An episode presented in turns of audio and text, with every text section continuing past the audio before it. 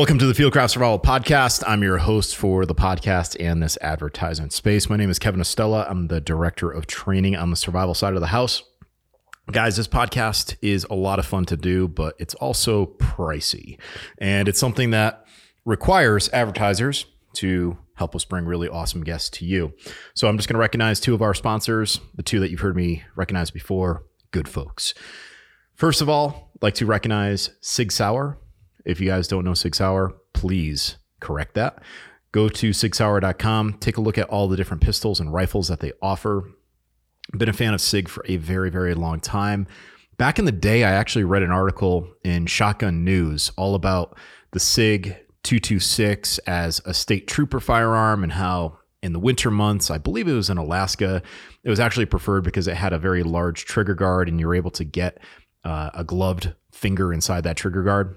And that's all it took. I mean, I bought one. Stupidly, I sold it. Uh, I wish I could buy another one, and I probably could, but I've kind of become a fan of their SIG 320 as opposed to the traditional old school DASA guns.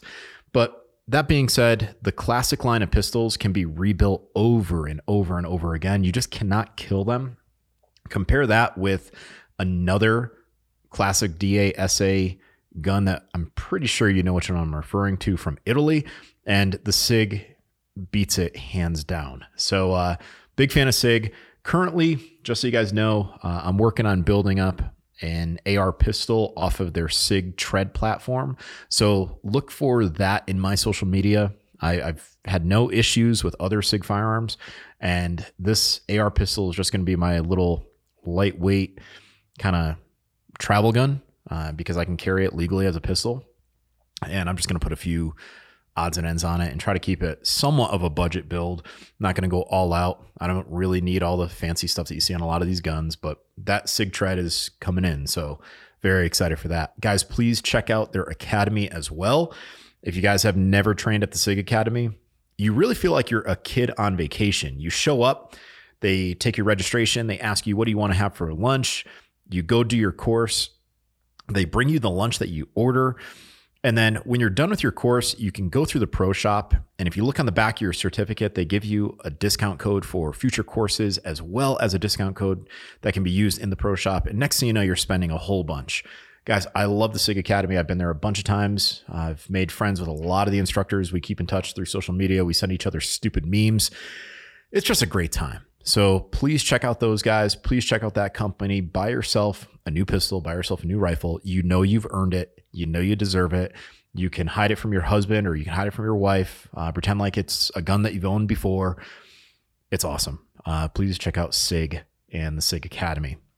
The second company I want to recognize is Black Rifle Coffee. Currently, hold on, wait for it. Oh, yeah. If you guys uh, have never tried Black Rifle Coffee ready to drink stuff, please try it. Uh, this is, let's see, what is this one? This is the Black Rifle Coffee Espresso with cream. Good stuff, 200 milligrams per can. It will get you hearing colors and smelling sounds. It's what I like to drink on road trips.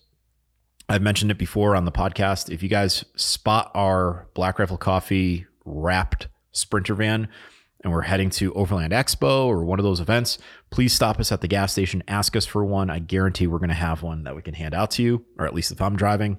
I'm usually driving with the fabulous Jen Caro. Uh, she's one of our employees here, and she makes the drive a lot of fun. And uh, the two of us have a damn good time getting pretty caffeinated together and making the road trip seem like it's minutes instead of hours. But guys, Black Rifle Coffee, they've got ready to drink stuff. They've got the instant coffee, the instant packs. I tend to go to gas stations, rob them of a couple uh, individual coffee creamers, and I throw those with a couple of the instant coffees, and I'm good for a weekend trip away without my drip coffee machine. I know that there are a lot of folks out there that do the pour over, and that's cool, but guys, get your coffee however you want it. Black Rifle Coffee, uh, you can do it in the can. You can do the prepackaged, you know, pounds of coffee. You can do the instant coffee. It's all good. And guess what? If you use our coupon code, which is CRAFT15, you're going to get 15% off your order. Just play around with the different things that you can put into your cart and see what you're able to get at a discount. Certain things are not going to be applied to that Craft 15 discount, but try it. Go to blackriflecoffee.com, use our coupon code CRAFT15, and see what you can save some money on. All right, guys, here we go. Let's get down to this podcast. Guys, I know I'm going to screw up this guest's last name. Guaranteed. Uh, this is the Fieldcraft Survival podcast. I'm your host, Kevin Estela, and I'm here with Jared McCachran, not Macahern, which is what I screwed up earlier. I was like, dude, I don't even know how to pronounce your last name. And maybe it's because I don't have the same ethnicity as Jared. Uh, so he's like, yeah, just call me Mac. But everyone knows Jared online as Army Mace, which is short for McCachran. And Jared, did I screw that up again? Nope, you got it this time. All right, I finally got it. Uh, you know, it, it, just goes to show you that you can teach an old fart like me, uh, you know, some new things. So uh, if you guys haven't been following Army Mace, please check him out on Instagram. Uh, it's just at Army Mace. And I don't know how we first started talking, whether it was like a random skills post or if you were following Fieldcraft or whatever, but you and I were going back and forth about different things. And the next thing you know, I'm like, dude, you need to come out here and be like an assistant instructor on a class. And then from there, it was like, all right, I'm going to be training up in Washington. And you're like, dude, I'll, I'll pick you up. And then we stayed at some motel out there. And then, uh, you know, next thing you know, I've got a two day, or I should say a 48 hour Ziploc bag challenge out here that I couldn't teach. And everyone's like, well, who are we going to get to teach it? I'm like, call Jared. So, uh, you know, you, you become like a, a regular with certain classes that we offer. And I kind of want to use this podcast to explain your background, to kind of explain your interest in footwear, which I, I, looked at your feet one time. I was like, dude, what the hell are you wearing? Uh, as well as like primitive skills and all that. And let's just go back and forth with a, with a bunch of topics. So thanks for joining us, first of all. Um, and let's kind of give everyone an idea of, of what you've done because you've been in the military and that i think might have been our, our connection initially was uh, you were following fieldcraft because of the military connection uh, but then we started talking over survival stuff and i'm rambling because i've had a lot of coffee um, so, so do you recall the first time that we we ended up talking uh, the first time we ended up talking was actually because we both uh, quite enjoy the same knife maker, and I was using some blades that you designed before I even knew who you were. Oh, you're talking about Gossman. Uh, Scott Gossman. I was using the Bolo and the uh, Polaris before I even knew who you were. That was really the first time that we started year. talking? Uh, yeah, probably about five years ago. Jesus, I didn't know it was that long. Uh, I had only been on Instagram for maybe like six months at the time. Yeah. And uh, uh, Scott sent you you over to me and I, me over to you. And I was like, oh, cool. Uh, these are good knives.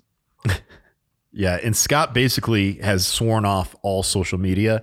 I wish I could. I mean, part of my job is obviously doing a lot of social media. Otherwise, I'd be off of social media. I think it's, I, I don't know. I, I'm just not a fan of it anymore. But uh, yeah, Scott basically swore it off. You and I have not. And since then, you and I have had a lot of interesting discussions about different things that we've seen on, on social media. Um, but we had a chance to, to get to talking. I got a chance to, to know you. And your background, you were originally uh, what MOS in the military? Uh, I was 11 Bravo, uh, which is infantry. Mm-hmm. I served for 14 years, 55 months in combat. I served for um, uh, E1 SAW gunner and uh, M240 Bravo machine gunners. Uh, worked as a ra- radio telephone operator for a little bit, uh, team leader for a long time, squad leader, uh, temporarily positioned as a platoon sergeant, which was horrible as a sergeant. And then uh, a few surgeries later, I uh, got moved to the arms room because I had a really hard time walking and uh, fixed the arms room, changed uh, quite a few standards in, in the unit uh, got everything fixed. We had a lot of broken equipment. It was bad, and uh, they were just looking at me like crazy. So you, I like working, but so you go from the military to civilian world. When did you pick up all the bushcraft skills? Uh, I've always been into the outdoors. Um, some of the primitive skills, good books like My Side of the Mountain, Hatchet, things like that were big motivators when I was a kid. But uh, when I got out of the army, I didn't have much to do besides uh, be a stay-at-home dad, going to physical therapy, and I really started getting really deep into the survival community and the primitive skills, and I fell in love with the, the primitive skills because they're good for anger management. Because you can't work them angry, you have to work slow, and methodical, and otherwise you're just going to frustrate yourself more, and you'll never get the skill. Oh yeah, for sure. And I don't think we want to see an angry Jared. Uh, you're a bigger dude, and I know you've been you've been getting after it too with the workouts, the morning workouts, and you know that's another reason why I wanted to bring you on because a lot of people are like, well, you know, I just need motivation, and this motivation is simply be a better version of yourself, right? Like go out there and and be the person that you would want to save your hide. And you've always been very good at at that, like taking up challenges and you know, whether it's with the primitive skills and what it was that group, the Men of Action, the MOA. Yeah, the MOA is a Men of Action group. It's uh, started by a friend of mine. It's all about getting after it, getting out. Uh, the talkers are going to talk, the doers are going to do. Just ignore the the background noise and get after it. Yeah, that's one of my biggest pet peeves with all the Instagram and social media stuff is the peanut gallery, right? Like you know, you could see someone do an incredible skill, like whether it's a shooting drill or it's fire starting or whatever, and someone be like, "Well, I do this better." It's like no one asked you. You know, just give the dude credit where, where credit is due. Um, and one of my favorite expressions is haters will see you walk on water and say it's because you can't swim. You know, so I I love the fact that you get out there and you're like, you know, had a good workout, or you put up something like, yeah, the workout was really tough. Like you're not BSing anyone. You know, you're just telling it how it is. So Oh god, oh, the, the, world yeah, of social the, media. Uh, the Instagram stuff was kind of fun. Uh, you you get out you get out of it what you put into it. In my opinion, with a lot of the social media stuff, like I'm not a huge fan of it, but it's introduced me to a lot of interesting folks. Uh, I've learned some stuff. I helped motivate some people, talk some people through live video chats yeah, let's let's talk about some of the stuff that you put on there because I I joked around about your footwear when I flew out to Washington to teach that class out in Goldendale. You picked me up and I was like, "What the heck are you wearing?" And they were these sandals, but they weren't like a pair of Chacos or a pair of like Tevas or anything like that. It was uh like were those handmade? Yeah, I made them probably 30 hours before we met up, they were my third or fourth pair. They're called a huaraches. They're basically the oldest form of footwear known to humans. And uh, I, have tried a different couple different styles, uh, barefoot style shoes because of surgeries.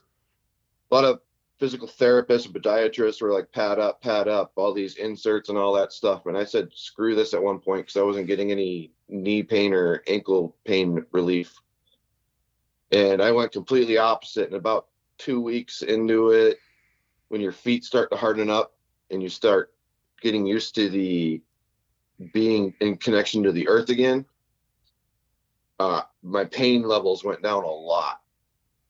And I was able to actually start hiking again and start focusing on fitness again.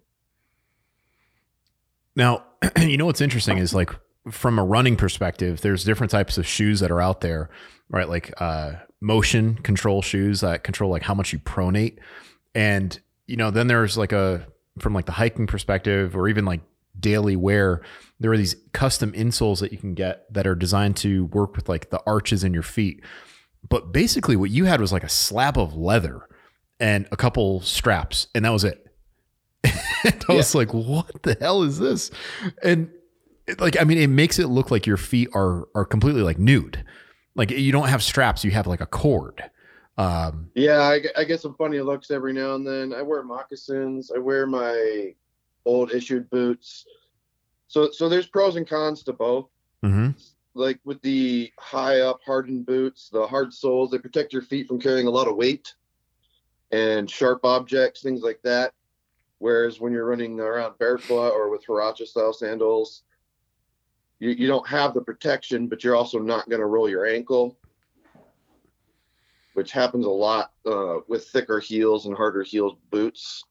So it's a give and take. You have to pick which one you're using and when and where.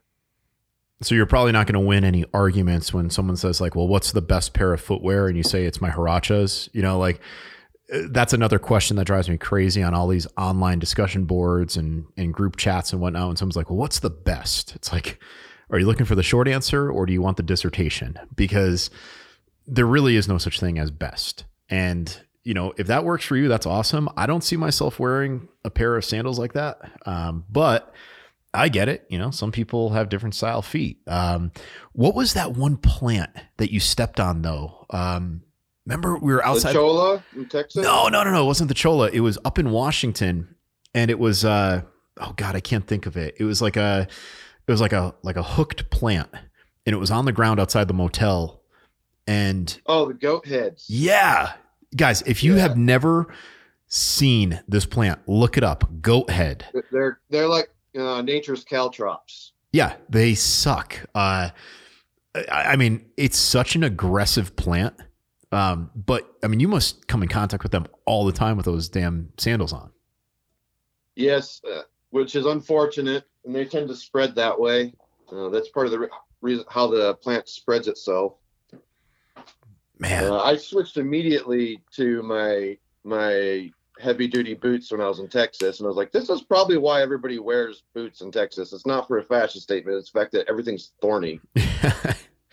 yeah, the uh, my dad would always say about the Philippines, you know, like no one walks around barefoot. Uh, he said when you have access to like a a tire, you can make a pair of sandals. Uh, there are things in the jungles that want to like spike you, and it's pretty foolish to walk around barefoot if you have the means to make shoes. Um, but what's really cool about all the stuff that you do and one of the main reasons why I want to focus on this, you know, having you on as a, as a guest on this podcast is because obviously, like, this economy is not great. Uh, people's dollar is not going as far as it should. We know things cost more. And yet, when you go out, you tend to do things with with less. Like you're making more, but doing things with less. Like you made a tracker style knife basically out of nothing, right? Like what was that knife? Uh one of them is a lawnmower blade. Mm-hmm. And uh, another one was gifted to me by a friend. He made it out of a leaf spring because he knew I was just into this that weird style knife. I like playing with all kinds of stuff. Everybody likes to talk crap. You need this knife with this Scandi grind and all this stuff. I, I don't get me wrong. I love those knives. But at the same point, I've learned a little bit of stone knapping. I've done split wood fires with rocks, and it can be done but any piece of steel is honestly better than using rocks. Let's go back to that lawnmower blade. Do you know by chance what type of steel that lawnmower blade is made out of, like in general? Uh, a lot of the older ones were 1084 steel, but I have no clue on any of the newer ones. Yeah. And what so was it's a hit or miss whether it's actually hardenable or not. And what was the process of turning a lawnmower blade into a knife? Like, what do you have to do? I took a file and used the edge to cut it down.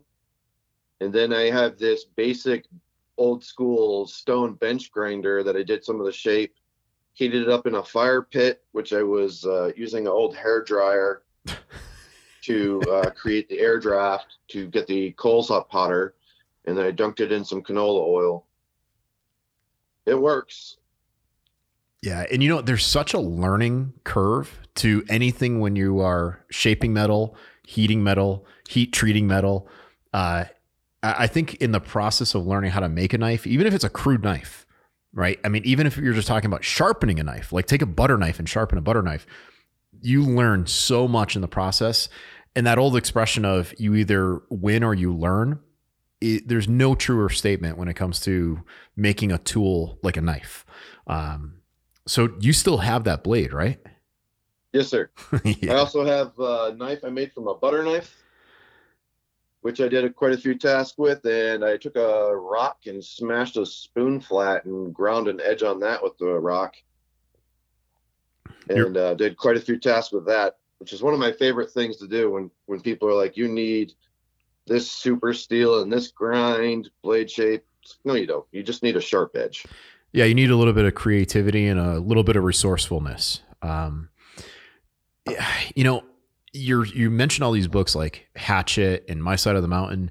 Back in the day, there was an author named Arthur Roth, and he wrote uh, Two for Survival. He wrote the book Trapped. He wrote Avalanche, and he in this one book, Two for Survival, he explained how this guy on an airplane uh, took the window, or not the, the window, the mirror in the bathroom, and he broke it, and he took the sharpened edge of the mirror, and he, you know, held someone hostage with it, and I mean, it was just a, I mean, at a young age, I read this, I was like, damn, that guy made a a knife out of an edge of a mirror. I was like, that's pretty awesome. Um, but I think that's what's missing so much in our our survival discussion these days is like, especially with the Instagram generation, everything has to be the latest, greatest, coolest tool, and we get away from the skills. Um, and I'm pretty sure you've you and I have talked about this before, where you could post up like a badass skill set, like friction fire or making cordage, and it's going to get a third or maybe a tenth of as many uh, likes and saves and forwards and whatnot as just a knife that's taken at a, a like a favorable angle and it just drives me crazy, you know, like because I, I don't want to just be a gear guy. I want to have a, a, firm knowledge of skills, and that's not unfortunately what uh, what attracts people on the gram. You know, I, I wish we had a separate gram that was just skills.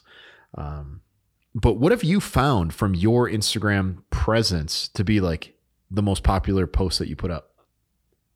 Uh, one of the most popular videos I have is probably the most mundane, where I'm pulling wood curls with a tracker knife fairly effortlessly because I have a lot of practice. I just practice. I practice something almost every day. It's got probably 5,000 views and probably as many reshares.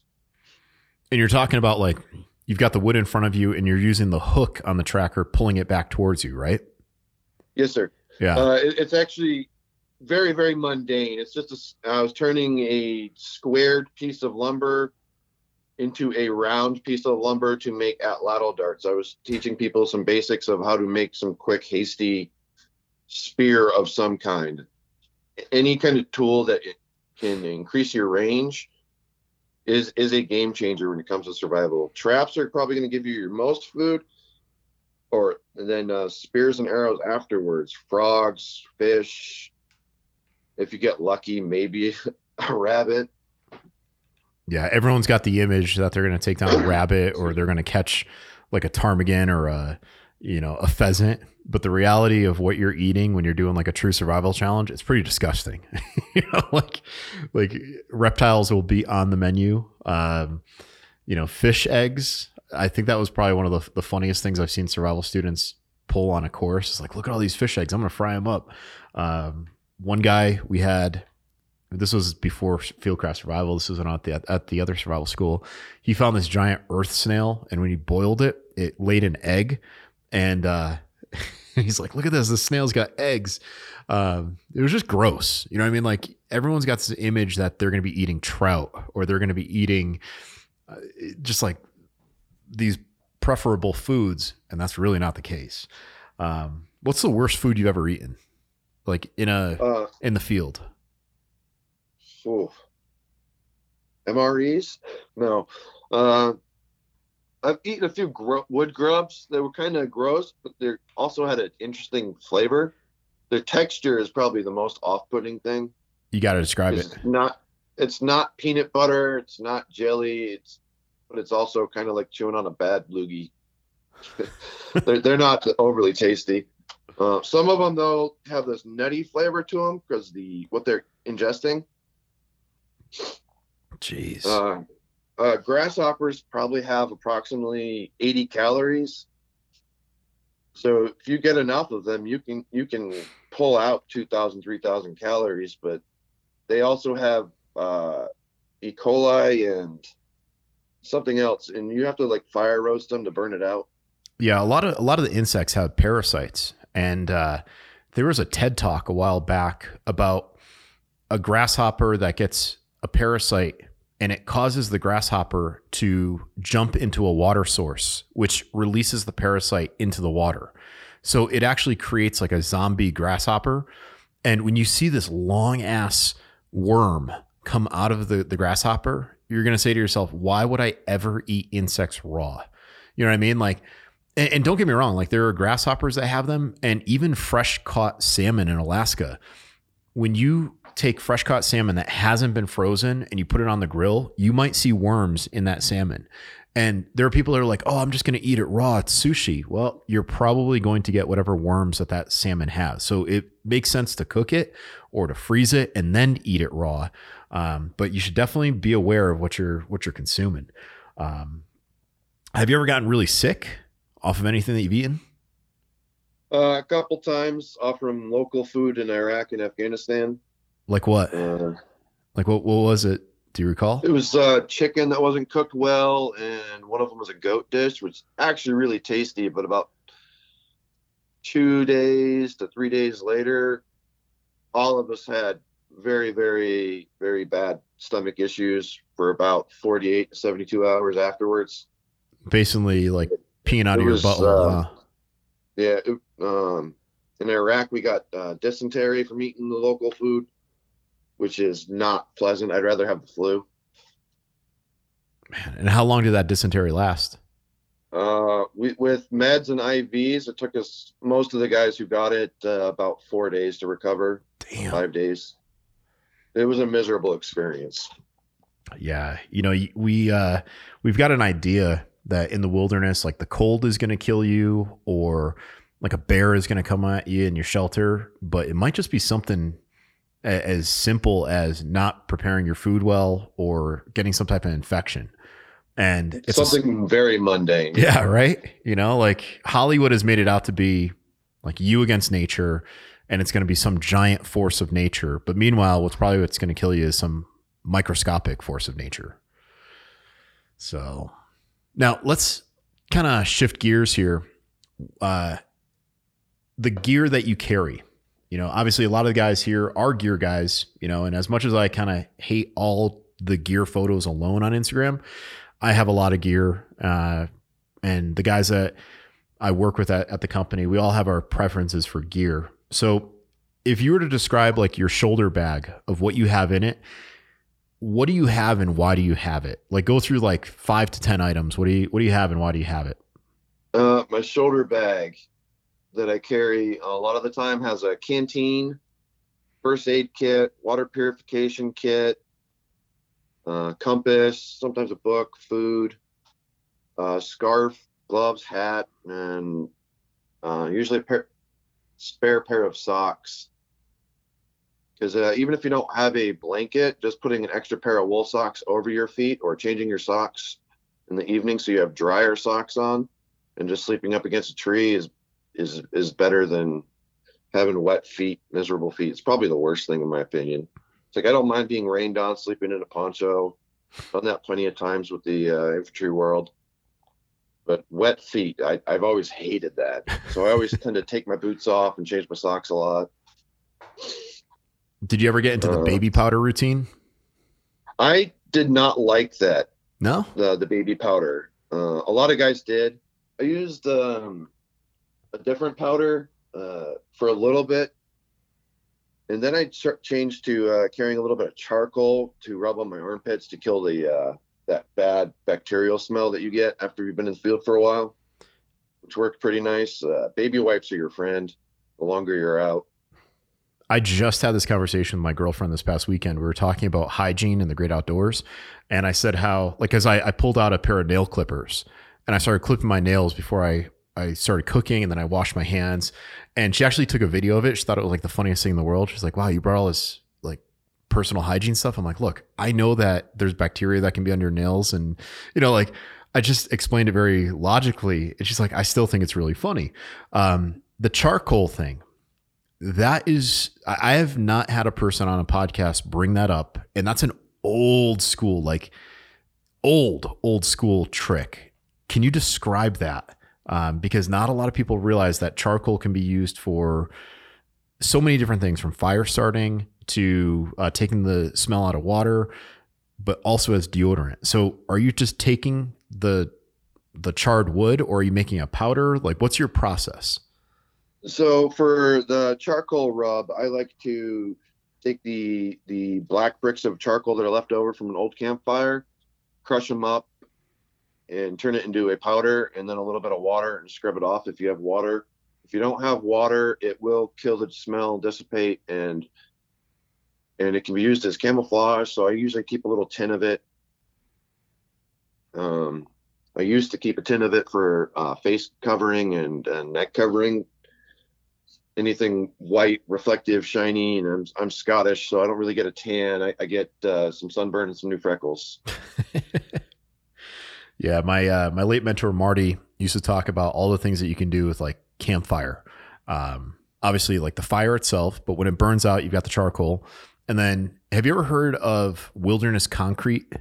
That's with like hardwood ash, salt, and water. No, I have not heard that trick Dude, yet. you gotta you gotta look this one up. Uh, it's wilderness concrete, and basically you take uh, you're you're taking the the hardwood ash, using a little bit of salt and using water, and you're mixing it all together, and it, it forms a a very strong uh, substance that's like concrete. Um, and, and, Marty used to talk about it all the time. So uh, there, there's all sorts of stuff like this is like bush wisdom that is just falling by the wayside. Um, looking back on your career in the military with the infantry, because you brought up, you know, sleeping under a poncho, what were some of the greatest lessons you learned from the infantry? There's a lot of myths out there. Take, give me a few. Um, like sleeping up against a tree uh, on the downhill is better. Uh, I woke up one time in my sleeping bag blue because my squad leader woke me up from fire guard and I wasn't waking up. They had to strip me down naked and back uh, two tanks up next to me, and they, everybody was drying my stuff off. And then uh, they checked on everybody else, and there was another dude. We were stripped down naked, had two tanks blasting us with their jet engines to warm us up and dry our stuff off. It was in uh, Germany. It rained for like 40 days straight. It was miserable. We were cold. But uh, there, there's certain tricks that are in books that weren't tested. They were thought of as a good idea, but they weren't really tested. Like the transpiration bags. Transpiration bags work great in certain environments, but the version where you dig a pit, it, it doesn't work very well at all. It's it's like if you get maybe four ounces at best, and you're probably going to spend a quart of water trying to dig that hole in the first place. Yeah, the transpiration bag. We used to do that in upstate New York, um, but we had a lot of trees that were edible, right? Like we had uh, birch trees, we had maple trees, uh, we we had beech trees, right? All of them that produce some type of edible fruit or food. But when you get out here to the desert, those transpiration bags. I mean, how? First off, how many people are going to be rolling around with a clear piece of plastic that size? plastic tubing, right? Like when they show it in a book, there are all these components that you need, and you need a giant shovel, right? Or you're digging with your hands, you know, and your fingernails. Um, it's just it's not plausible. It's not a not a great idea. So sleeping on the downside of trees, transpiration bags in the desert. Were there any others that you were like, this is stupid? Um, there's a couple others, but one of the good ones that we learned was uh, snow caves. They work exceptionally well. If, especially if you have an air mattress between you and your sleeping bag and the uh, snow. Mm-hmm. But you also feel like you're sleeping in a coffin because if you want it to actually be warm, it needs to be very, very tight. So maybe four to five inches at best above your head. And you're probably two, three feet in the snow. Yeah, that was probably one of the good ones to learn. Uh, you get real comfortable sleeping next to somebody curling up under a tarp. Two bodies under one tarp is better than than suffering on your own when it's cold and windy and raining. Uh, you you learn there's a lot you can do without that is unnecessary. Ounces equal pounds, pounds equal pain. So you get real nitty gritty with what you really need for a mission, which makes it interesting when you're doing bushcraft and survival and the fieldcraft stuff because it's like you want to bring all the toys and tools and stuff, and then about 10 miles in you're like oh my god this sucks why did i bring 70 pounds of stuff i'm not going to use yeah it sounds like the scene in that movie platoon where charlie sheen's character is about to go out on like a nighttime ambush raid or whatever he was doing and sergeant elias comes by and he's like no you don't need that. You don't need that. And then what does he say? He's like i'll hump this for you this time but like don't don't bring it ever again. Um i mean what were some of those things that you learned as a young infantryman and then you eventually shared as a senior guy, like you might be told you need to bring this, but you don't need to bring this?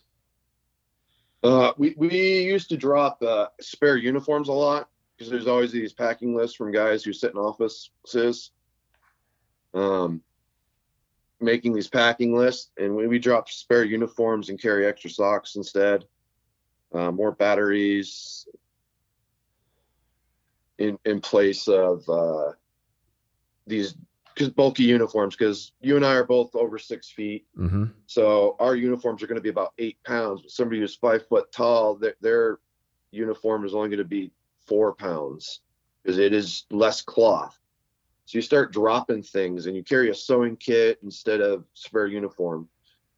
Uh, you, you bring an electric razor and a regular razor because depending on what your patrol base is set up at, so you don't waste water you, you use the electric razor and when you got somewhere where there's water it's cold shave but it's uh, about hygiene more more than looking clean which a lot of people get confused with they had to teach soldiers in uh, world war ii to wash their dishes they put out videos on it because they were all getting dysentery from not washing their videos that back to the field hygiene thing Get out of here. Wait, wait, wait. So they were they had like their their mess kit and they just weren't cleaning it properly and from one meal to the next I'm assuming they've just got like leftover like crud. Leftover bits of food and things like that that weren't cooked well or stuff like that because they didn't really cook a lot of their own food.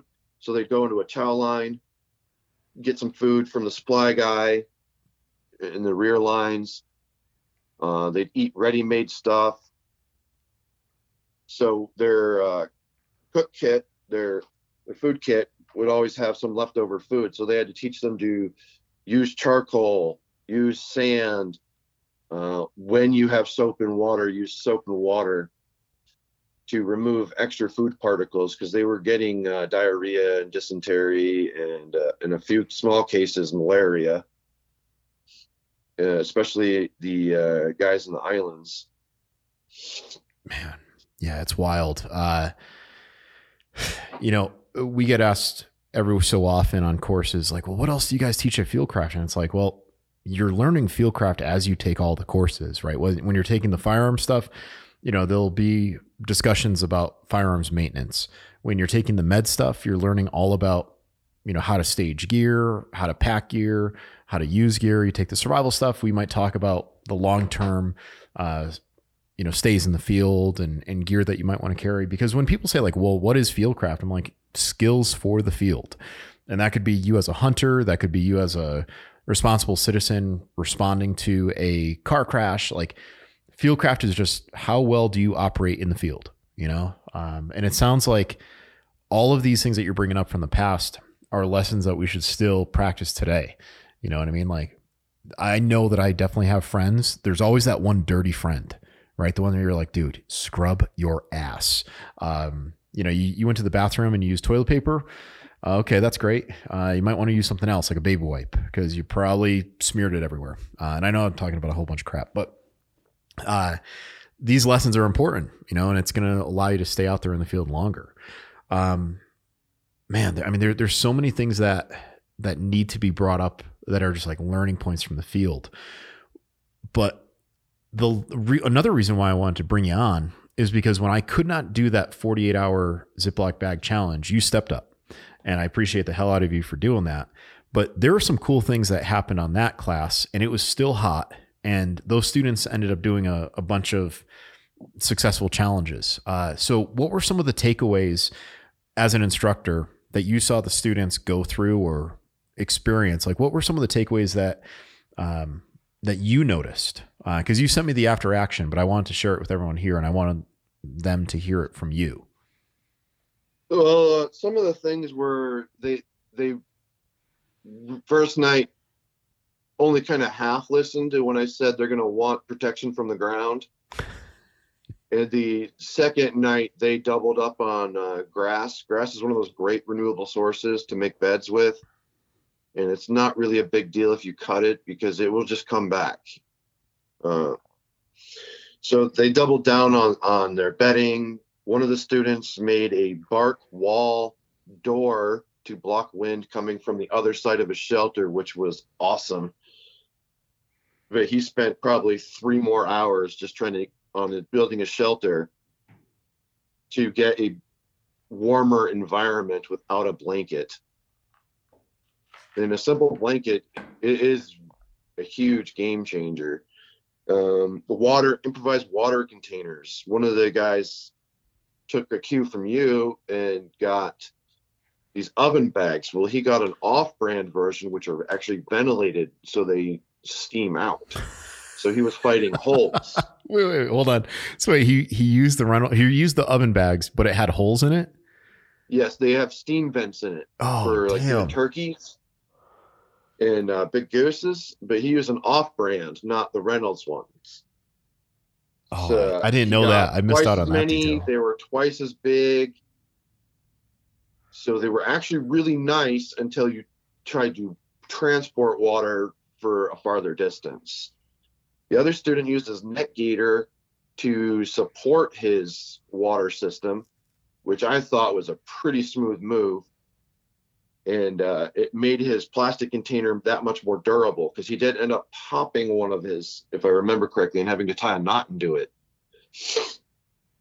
Uh, the the neck gaiter, the buff, as a lot of people call it in the hiking world, provided a more stable container. And at the end, I showed them the, the one of the ones 48 hours kits that I made to do a challenge with, and it was in a canteen cup. And they both decided a small metal canteen cup that holds the same amount of tools would be more useful. Paracord is awesome, but they both decided that they would rather have more fishing line the 25 pound braided line and uh, Kevlar line to be able to put more length of cordage because they didn't understand how much cord they would have to make or use. And they did a little bit of the cord making, but realized real fast if it's not something you practice a lot, it's time consuming. Then we went over some of the other food gathering stuff, and they saw how they don't really produce until you start producing more numbers of those traps so you're invested yeah did you see any game that people could have taken uh, we saw quite a few dove in the evening and a couple woodpeckers but they're protected in a survival situation it's food mm-hmm. uh, robins used to be eaten pretty often in america and then they got protected by the migratory bird act because they're pretty, not because they were endangered. They used to be eaten as much as chicken in America for a few years. But there are a lot of the Eurasian doves would pop up in the evening, but without a slingshot or or a small pistol, you're not getting too close to them because they were pretty skittish. The the most plentiful thing we saw was the grasshoppers, and uh, one of the students tried to get some, and he, he was not having much luck. It's something that also needs practiced. Yeah, that uh, that challenge. You know, there are a lot of people that say, "Oh, I could do that. I could do that," and then push comes to shove, and they don't they don't show up to the class. I really think more people should try it, and perhaps in the future we change up the challenge a little bit where it's not a Ziploc bag, but it is a metal container, right? And we kind of follow the lead of like Mors Kochanski. They had the bush pot and you build the survival kit out of the bush pot. So you have something very durable that can serve multiple purposes as a container and, and water container and, and digging tool and things like that. Um, if you could create a survival challenge, because I know you've done a bunch of them, or if you could encourage people to try a survival challenge, which one do you think you would you would offer or suggest? Uh, the canteen cup in 24 hours to 48 hours with a friend is a really good one. It's whatever you put in a canteen cup. In the summer, it's easier. It's like uh, where we were at in Utah, it was 105 days and 40 to 45 degree nights. So big temperature shift, but more temperate areas, they're not going to have that 40 degree swing, to 50 degree temperature drop. So yeah. it's it's easier in the summer, and then you do another one in the fall and then when you're really more practiced, maybe one in the winter with a backup rucksack and things like that. But the canteen cup is a really good one. I love the, the Ziploc bag because it's something you can just throw in your back pocket or a cargo pocket. Uh, it's convenient because you got to get out of Dodge. it's something easy to grab if you're not necessarily always prepared with a go bag or or a mobile vehicle rig like uh, Mike Glover had. Saw that rig. That was awesome. yeah, he's he's got a few toys. Um, you know what I think is really interesting about the Canteen Cup Challenge or the Ziploc Bag Challenge is that you can look at any of the items in that Ziploc bag or that Canteen Cup and say, well, I want a better version, which might be a little bit bigger. And even if you go a little bit bigger with the various survival kit items, you're still not in an incredibly large kit, right? Like a lot of those guys carried Swiss Army knives. And someone might say, well, I want a four inch knife or a seven inch knife. Well, you put a four inch knife into a backpack and it doesn't take up a lot of room. And someone says, well, I want a better fire starter. Well, you can only go so big with a fire starter, you know, before it becomes ridiculous.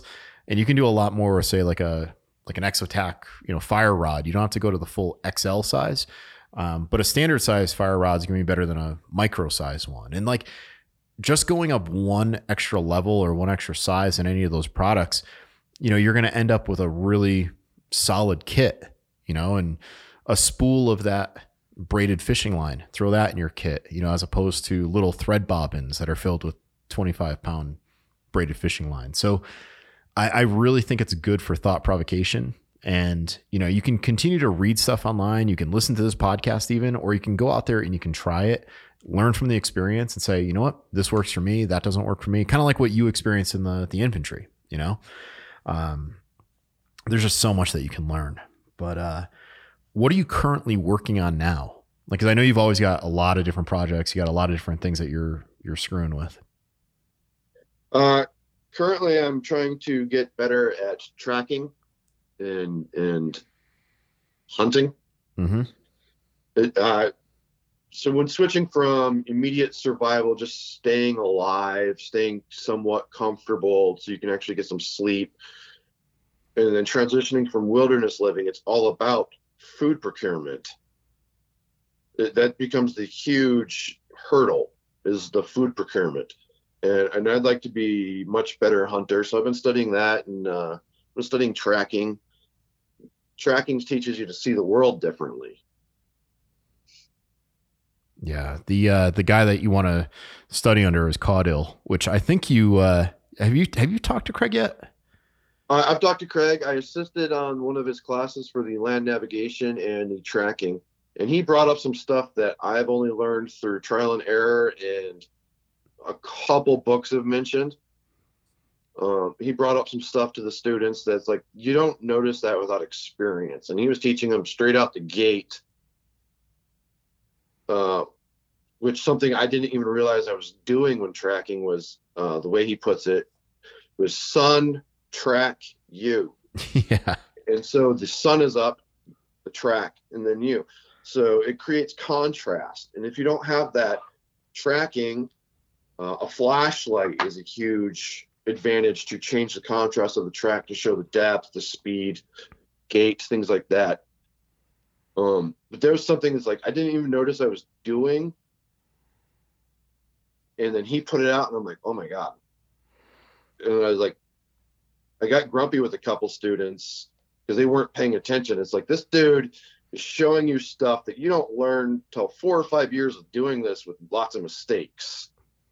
And you're getting it right out the gate. Like he's starting you on a better path than most people who get into tracking or hunting do because it's a lot of trial and error. Yeah, and Craig is very methodical and he's pragmatic. Craig doesn't get into spiritual tracking and that's a, a difference in philosophy from a lot of the schools that are out there. He's like, look, if you want to get into understanding what the little rabbit was feeling when it chewed on the grass, that's a whole other class. But he's going to tell you where the rabbit went after it chewed on the grass. You know what I mean? Like, I, I've always appreciated him as a as a friend and as an instructor because he he's just to the point, hard skills, and like you said, he's giving away information in the first hour that you cannot write down fast enough. um, if, yeah, it's amazing. I probably have 10 pages of notes from that one day. Yeah. If you could train, if you could train with any three instructors, living or dead, uh, who would it be? Uh, I would love to train with uh, Tim Smith. Yep. He, he's one of the titans of American bushcraft, and a lot of people don't even know who he is. He runs a Jack Mountain Bushcraft. Yep. Um, I would love to do a whole lot more training with uh, Craig, especially when it comes to the tracking side, because he just he was doing stuff and pointing out stuff to some of the guys that I was I, I was not aware of. And I would definitely love to do some more uh, training with you because uh, I quite enjoy your book. I quite enjoy our conversations, and a lot of not a lot of people like to admit this, but it's like there's some civilian people out there who are a lot more tactically minded than a lot of military guys because they get so used to the dogma of doing things they don't realize the training. And when you get out you kind of miss it. Another person a fourth person he's actually local and i plan on getting into one of his classes. he's uh, mike lummio. Yeah bushcraft northwest. on the scene for a minute and which is interesting because he's also one of those guys that not a lot of people know of. Well i can tell you that tim smith uh, in 2006 I did his bushcraft weekend. Uh, Tim is a great guy and very, very knowledgeable man, very, very friendly. Uh, he knows how to cook in the backcountry. Tim was one of the early technical advisors for Man versus Wild. It was actually the Bear Grylls goes to Alaska, Man versus Wild, and uh, you know when people see me do the the sapling cut where you stress the grain in the sapling with one arm and you cut it with the other, you'll see Bear Grylls do it and you'll see Tim Smith do it. And where or who showed me was Tim Smith. you know, so he's he's just a solid instructor. He's also a big dude. Like he would put you and he would put me to shame in terms of like size. He's like 6'2, 300 something pounds. Nicest guy in the world, but if you were to to piss off that bear, that dude would crush you.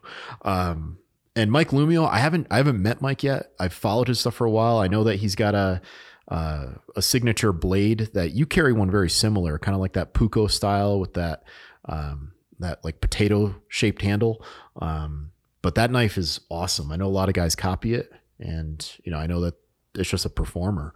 So yeah, it's, uh, a, it's a very simple version uh, of a Scandi Puukko bushcraft style knife. It, it, it's been copied a lot. It's very similar to what Mors Kochanski described in his bushcraft book.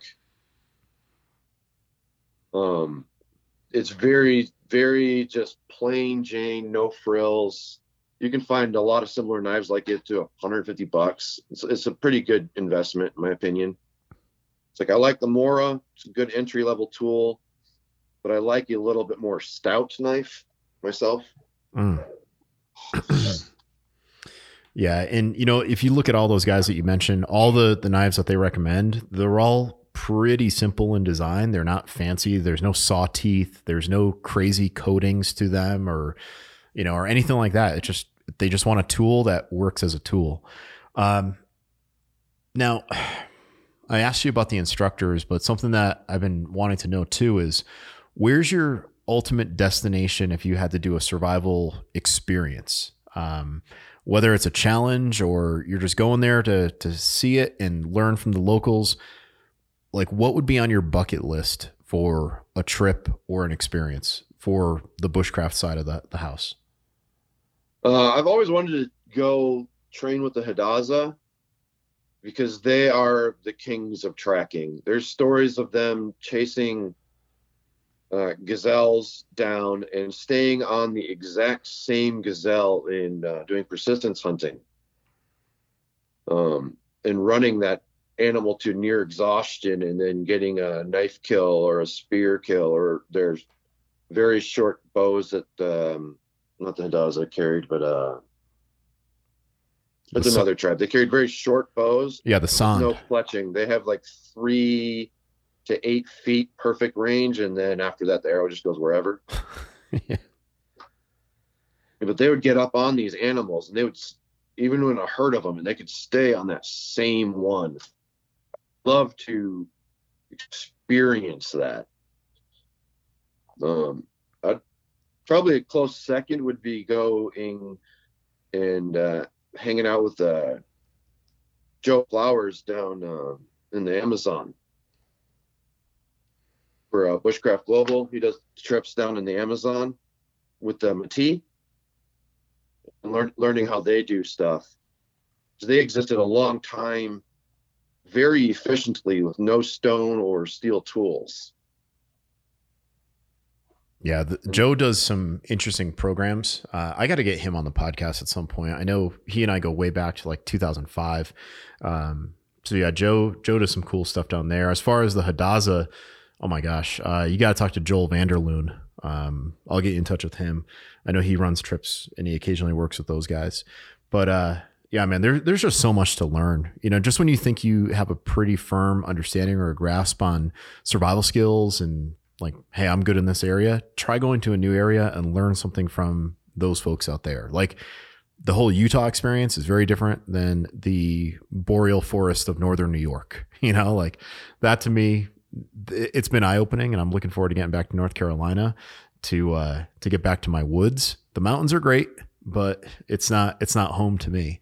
Um, now you're up in the Pacific Northwest, and if people wanted to contact you how like what's the best way for them to do that because i know you're still going to be helping out with a bunch of courses especially as we expand but if someone just wanted to contact you and, and shoot the proverbial shit or ask you a question about primitive skills or whatever it is what's the best way for people to reach you? Uh, the most efficient is uh, instagram. I don't really do facebook anymore. I haven't been on that since uh, deployments.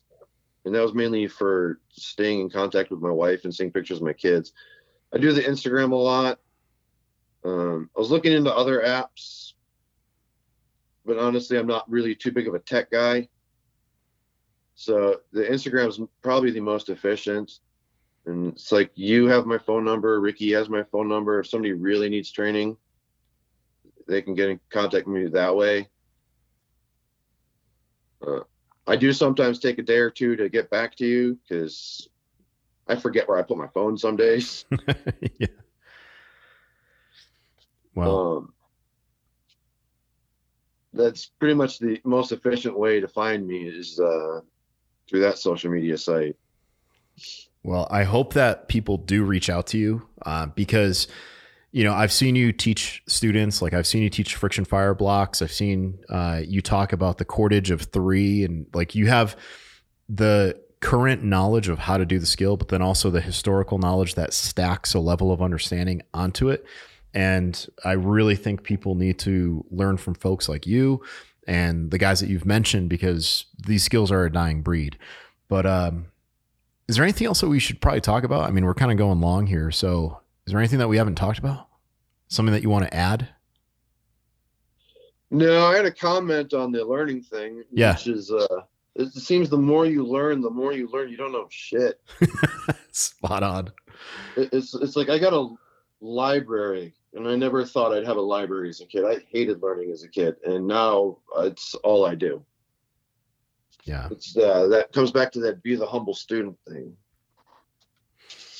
Yeah, and you often post up pictures of books, and you know, again, I'm tracking like what people are liking on your posts, and you know, the book posts people. I, I do think people want to read, and you're always putting up some pretty decent recommendations there. So, uh, guys, what we'll do is um, we'll we'll sign off here, but please check out Jared's stuff. He's got a lot of really interesting skill sets and I would recommend that you take up one of his challenges, right? So if you find like something like the Ziploc bag challenge interesting, take a look at the things that Jared is doing, whether it's making a pair of footwear, whether it's making a, a cutting tool, uh, doing a cordage challenge, don't be afraid of that pressure. Don't be afraid of that that level of difficulty because just like his lawnmower knife, you're going to learn in the process, right? And even if you don't succeed, you have a better understanding and appreciation for a tool, which might encourage you to carry that tool day to day. Um, so that's what I got for you. That's why I wanted to bring Jared on, is because the dude knows resourcefulness. And I think there's a lot to learn from him. So, Jared, I'll give the final word to you and then we'll sign off. What do you got? Uh, thanks for having me and just keep studying. Hell yeah, man. Thanks for being on. All right, guys, I'm Kevin Estela of Fieldcraft Survival. Thanks so much for listening.